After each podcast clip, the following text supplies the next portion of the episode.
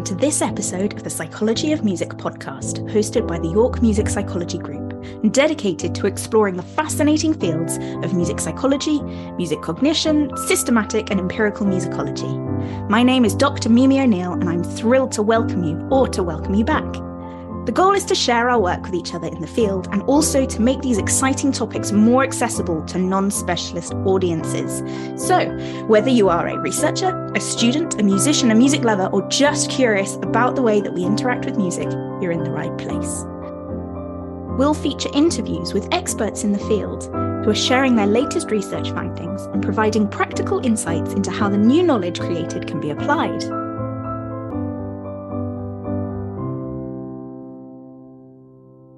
Is our very first inaugural episode of this podcast, and I'm so pleased to introduce our guest, Professor Helena Daffern. Helena works in the audio lab in the School of Physics, Engineering and Technology at the University of York. She completed her PhD in music technology in 2008 and obtained a master's degree in singing performance from the University of York before training as a postgraduate at Trinity Laban Conservatoire of Music and Dance. Helena's work remains focused on voice science and acoustics, particularly singing techniques and vocal pedagogy, drawing on her experiences as a singing teacher and performer. Her research combines the disciplines of music performance, science, and technology to investigate the singing voice. She uses virtual reality technology to deepen understanding of the processes and benefits of group singing, developing and exploring the value of virtual and hybrid choirs. It is this cross disciplinarity or interdisciplinarity which makes her the ideal first guest. Welcome, Helena, and thank you for being our very first guest on the Psychology of Music podcast and our inaugural speaker in the Music Cognition Matters speaker series.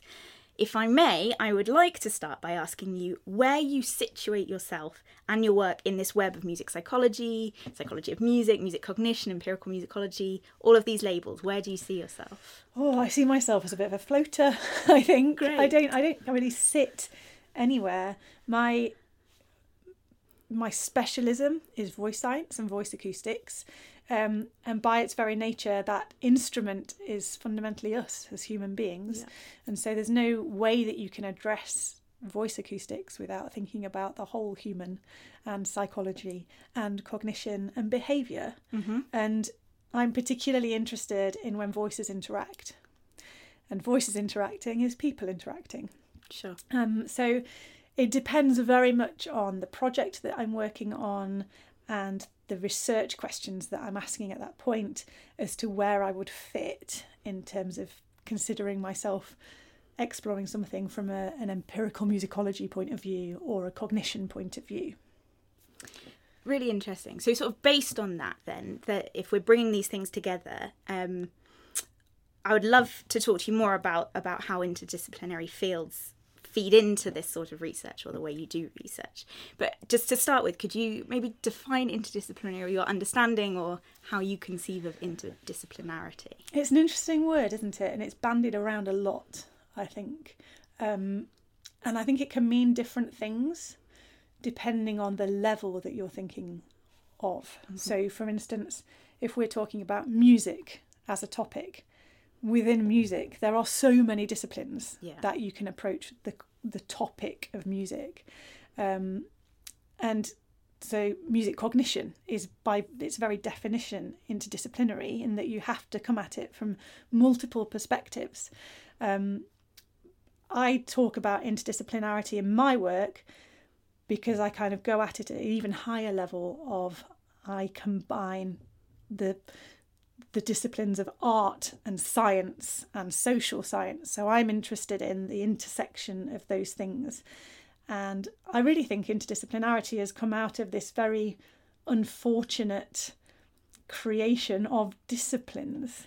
Interesting. Um, so, really, in an ideal world, we wouldn't be forcing young people to make decisions about art, whether they're an artist or a scientist, and which path they're going to pursue, because where the really groundbreaking, interesting kind of work can be done for me, Mhm. and certainly what I want to pursue is where those those so-called disciplines intersect. Um, so yeah, interdisciplinarity may mean somebody who's working in a psychology department in psychology and the interdisciplinarity is whether or not they're looking at music or art, as in fine art, for, for yeah. instance. Um, but for me and my work, it's about combining science, technology, art, and creativity all together and seeing where they intersect. Really interesting. So, I mean, those are sort of the pros, if you like, the advantages of it. I suspect there are probably barriers to working in this way, and you've sort of alluded to those in your the issues of, of grouping people into disciplines. But what are the barriers to working in this way?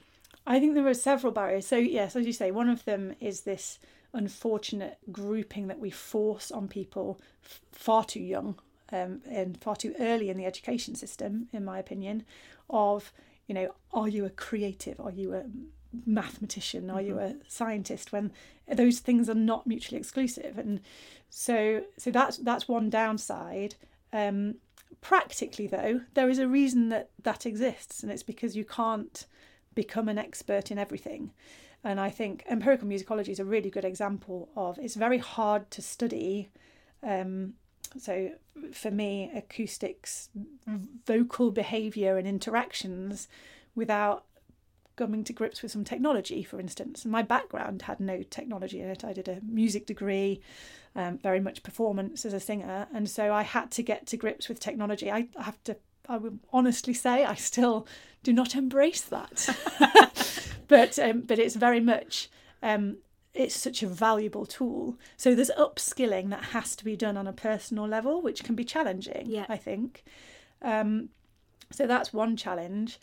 Um, the language that is used across. So, you know, it's a, a really good example is when you're working um, at a high level across different fields.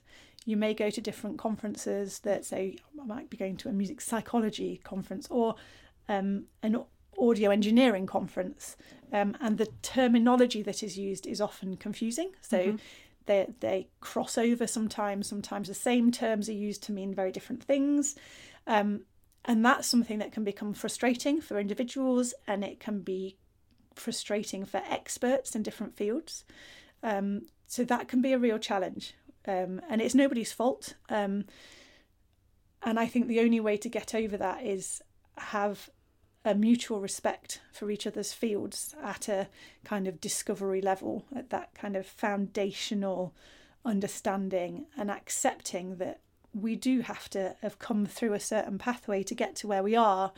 And in order to share knowledge and um, research techniques, even to be at that centre of that Venn diagram, we have to start at a point of common understanding. And that can only be done by communicating well mm-hmm. and sharing that terminology and making some decisions around how it's going to be used moving forward as a group of people. Um, and that's something that I haven't mentioned actually. Of course, interdisciplinarity doesn't work on your own. Yeah. So you have to know what your limits are because you cannot be an expert in everything. And it's all about collaboration and it's about finding the right people to work with who are the experts in the bit that you're missing, for instance, but also have that kind of passion for the mutual respect and desire to share that knowledge and move forward on that common basis. I think that's really important. Um, and when you're an academic in a university, I think one of the main barriers um, often, and it doesn't matter where you are, I think they always exist, are structural barriers. Sure. Because, you know, at the end of the day, we are working to, you know, we're all trying to find funded projects, we're all trying to um, work together to create groundbreaking research, but we have to find the pot of money that's going to fund it, and they are generally based on disciplines, and it can be difficult. So, at kind of structural level for where you get your funding from, structural level within a university, colleagues working together, it can be a pain and it can make it harder work if you have to work, especially across faculties, for instance. And we have to acknowledge that and find a way kind of to work around it. But yeah, that's such a good point. There's sort of a innate territorialness in humans, isn't there, that you have to fight against to make it work. Yes. Um, really interesting. Those are those are really interesting points and things that I think a lot of people would benefit from thinking on further. Um, as with a lot of research, we're often looking for sort of impact or ways that we can apply what we have found to the real world or to to industry. Um, is that something you think about in your work a lot? And and sort of if so, what are the applications of interdisciplinary work specifically? Um, it is something I think about. It's something I think about a, a lot actually, and often drives a project for me.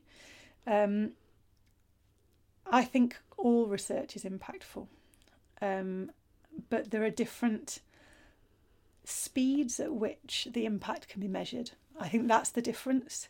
So often, um, certainly funders, for instance, talk about this difference between discovery research and translational research, where the translational research is what's impactful. But by impact, what's meant is can I measure a monetary value that has has is part of the output of this project or a societal measurable value to this?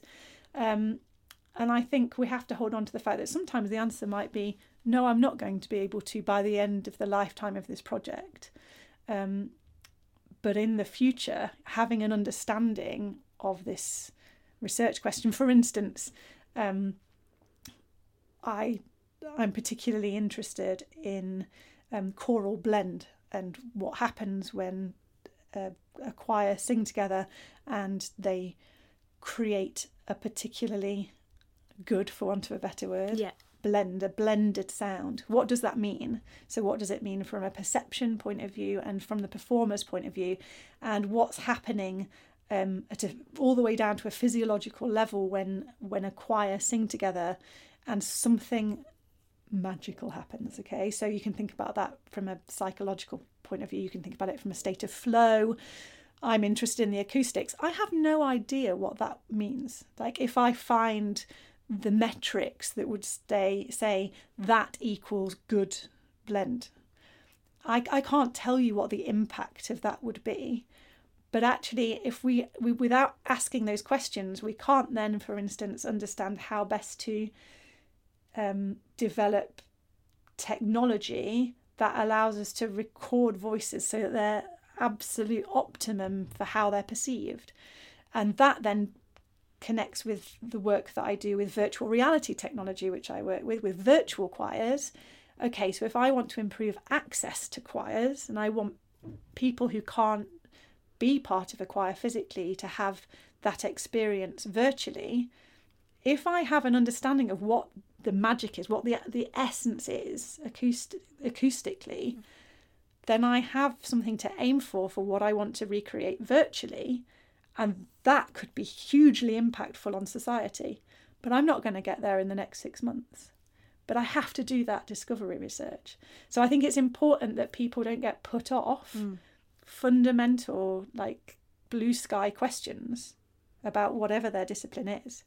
Having said that, I also am driven by can we can we do something that's valuable uh, and measurable relatively quickly and I think work one of the keys to that is working with industry um, or certainly stakeholders. So mm-hmm. it's not necessarily a commercial entity that's going to make you money, um, but people who are actually working in the area that you're interested in impacting whatever that is. So for me, community choirs. Mm. So I, I could sit in my office and think about virtual reality or virtual choir technologies and how I could make them as good as I can based on what I know about technology. But at the end of the day, if I don't go out there and talk to community choir practitioners and understand what their priorities are, no one's going to use that technology because they have no need to.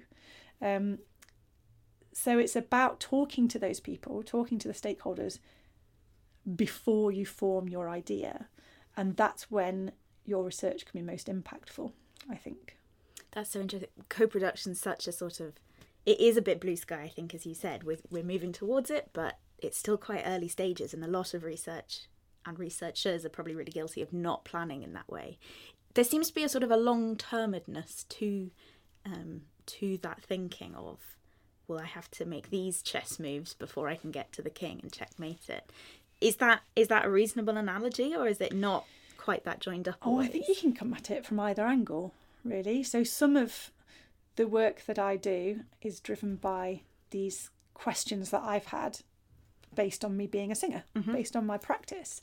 Um, but others are driven by a partner or a stakeholder coming to me with a question or, you know, can we apply um, my so uh, somebody may say we need to know more about this aspect voice acoustics like i don't know directionality mm-hmm. of singing because that might be able to help us write the next plugin for something um, and you start there with they want an output in the next six months a year um, but actually it creates a whole web of future research questions. So it can go the other way. Sure. You start with an impactful output that you can deliver relatively quickly, or you think you can. Mm-hmm. You know, mm-hmm. the research question is very specific. And but actually that gives you a load more blue sky research to think about because it it just opens up more questions. And so it's not just about saying we need to um, kind of satisfy the needs of people who are going to make money. So a company that comes to you and says, you know, we, we want to develop this technology or something, they actually can spark whole ideas. So it is a two way benefit. Mm. And I think that we can lose sight of that sometimes when we think we've got to jump through a hoop and get an industry partner on board or I've got to get a stakeholder on board. But never forget that that's that's going to spark a whole nother world of research questions. Um, so I think I see it as coming from both directions. And obviously, your background as a singer has been really instrumental in the work you do. I mean, you're still a performer, actually. You're still, mm-hmm. but it does seem to influence your research. Talk to me about that relationship. Uh, oh, it definitely does. I mean, I that's how I've ended up where I am, which is in a physics, engineering, and technology yeah. school, which is not at all where where my pathway was taking me. Um, and it really came out of out of singing and wanting to better understand what I was doing. Um, and I was reading texts and not able to interpret them um, in terms of so whether that might be understanding someone a tutor talking about vibrato in the literature. Mm-hmm. It's like, well, what did that mean? Has that always meant the same thing? And so that got me interested in acoustics. So is there a ground truth? And I suppose the acoustic waveform is something we can measure mm-hmm. and we mm-hmm. can see. And so that's that's how I started on this path of science, really, getting interested in the science behind it. And still now, I think I when I when I started my PhD, which mm. was in what was then electronic engineering and the music department, so mm-hmm. it was shared. Um, I became in, introduced to this whole world of acoustic engineers who were often engineers who were interested in voice, so they had an amateur interest in singing, for instance. And it blew my mind that they could measure all of these things um, and this concept of um, performance science. It was kind of like at the beginning of yeah. that that field really. But everything I was all the conferences I was going to as a student were around voice very specifically about singing.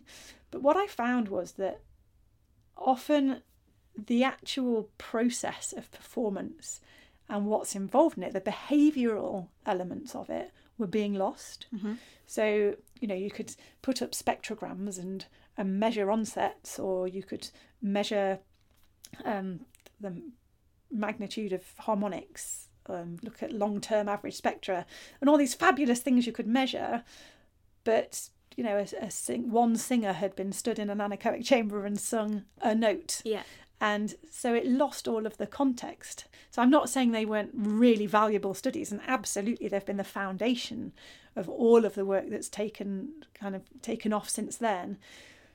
But as a performer, I could see what was missing, and it was the context and the acceptance that it's not an acoustic waveform, it's a whole person and the their performance and their behavior and if there's more than one of them their interactions yeah. um so for me it's really important that that I'm a performer and that I I don't forget that in when especially designing experiments. That's not to say I don't sometimes design experiments that are, are very unecological because Sure. I do. Yeah. But it's about being aware, I think, and acknowledging that that one experiment is going to get me to this point and I've ignored this part of the story.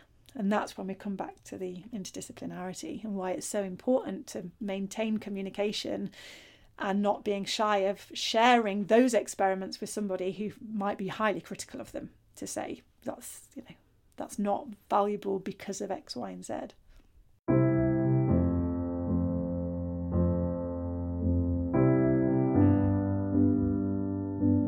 So, as well as chatting to me for the podcast, you're going to be launching the Music Cognition Matters speaker series. Um, so, this is a new online speaker series in which people working in the field of music psychology, music cognition, etc., present their work and start a conversation. So, Helena is coming at this from a slightly different perspective, a more zoomed out approach. Is that is that fair? Yes, I think that's that's absolutely fair. Yes, and um, I think that that's that's what I can offer, I guess, to that community, um, because I'm not a music psychologist, um, and I wouldn't label myself as such. Um, I'd love to be, but it's you know I I kind of dabble and I work with music psychologists, and and to me hopefully just uh, providing a bit of a zoomed out perspective and talking about the, those challenges and opportunities of interdisciplinarity um, and music psychology you can't get away from it you know you you are either choosing your perspective and saying that's what that's that's the angle I am taking with my research or you're thinking about the whole picture and it's I mean music is just the most complex of topics um, which is what makes it such a fabulous and fascinating thing to study. Yeah, absolutely. Um, so could you could you give us an overview of what we might expect from your presentation? Um, absolutely. So what I'm what I'm going to do, I'm going to kind of do a bit of a, zoom into one or two of my projects to explain how they've evolved Great. and the challenges that I came across when I was kind of um, from their very birth all the way through to their outputs and where they're at now, so where they've gone. Um, and hopefully, I'll have some sort of structure to it to show quite what a web of relationships, especially. So I'll probably focus on um, the challenges and opportunities of interdisciplinarity, but especially focusing on relationships and how important they are. That sounds awesome. Um, I'm really looking forward to that. As part of the speaker series, we're also inviting presenters to issue a call to action or a prompt for further thought and discussion. So, if this is a topic that is of interest and you would like to be part of that conversation, then make sure you join us for Helena's presentation, which will be this Friday at one o'clock. More details can be found in the show notes and at the end of this episode.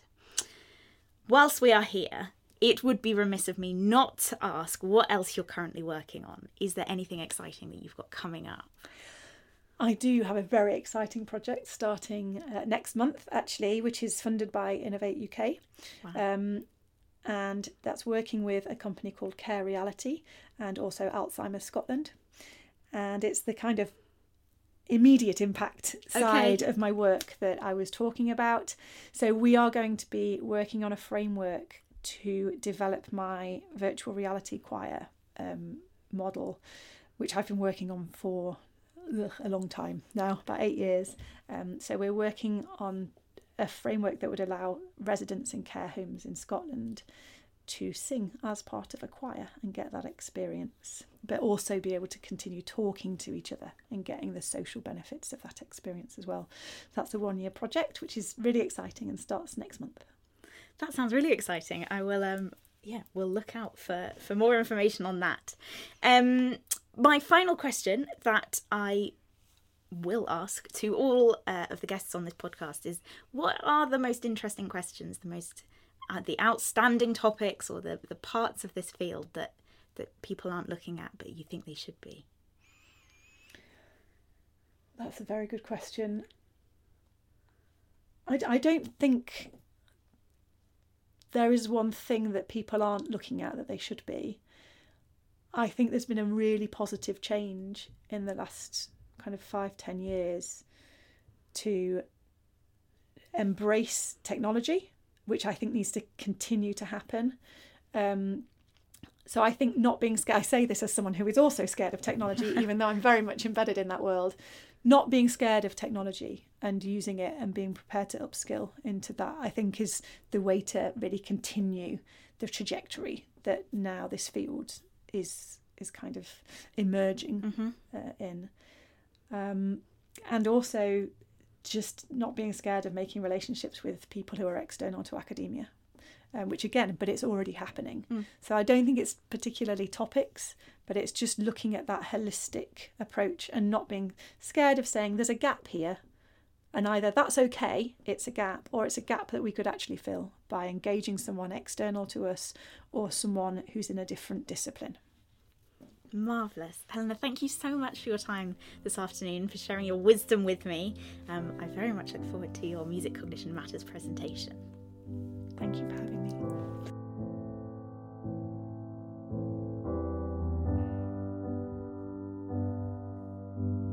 You can watch Helena's Music Cognition Matters presentation this Friday, the 21st of April at 1 o'clock online. The link is in the show notes and can also be found on our website, mus-cog-matters.glitch.me. Before we finish, there is just time to tell you about the GAPS 2 conference, the Global Art and Psychology Seminar on Creativity and Music in the Arts, hosted by the Universities of York, Graz, La Plata, and Melbourne on the 14th to the 16th of September 2023. This conference aims to offer students and early career researchers all around the globe an innovative platform through which ideas, experiences, insights, and knowledge about the relationship between music, art, and creativity can be shared in an inclusive and rigorous way. If you're interested in finding out more about this global hybrid event, then you can follow the link in the show notes. If you have something that you would like to publicise through the podcast, then let us know. Thanks so much for listening, and I hope to welcome you back for our next episode, in which we will be exploring music and language with Tudor Popescu.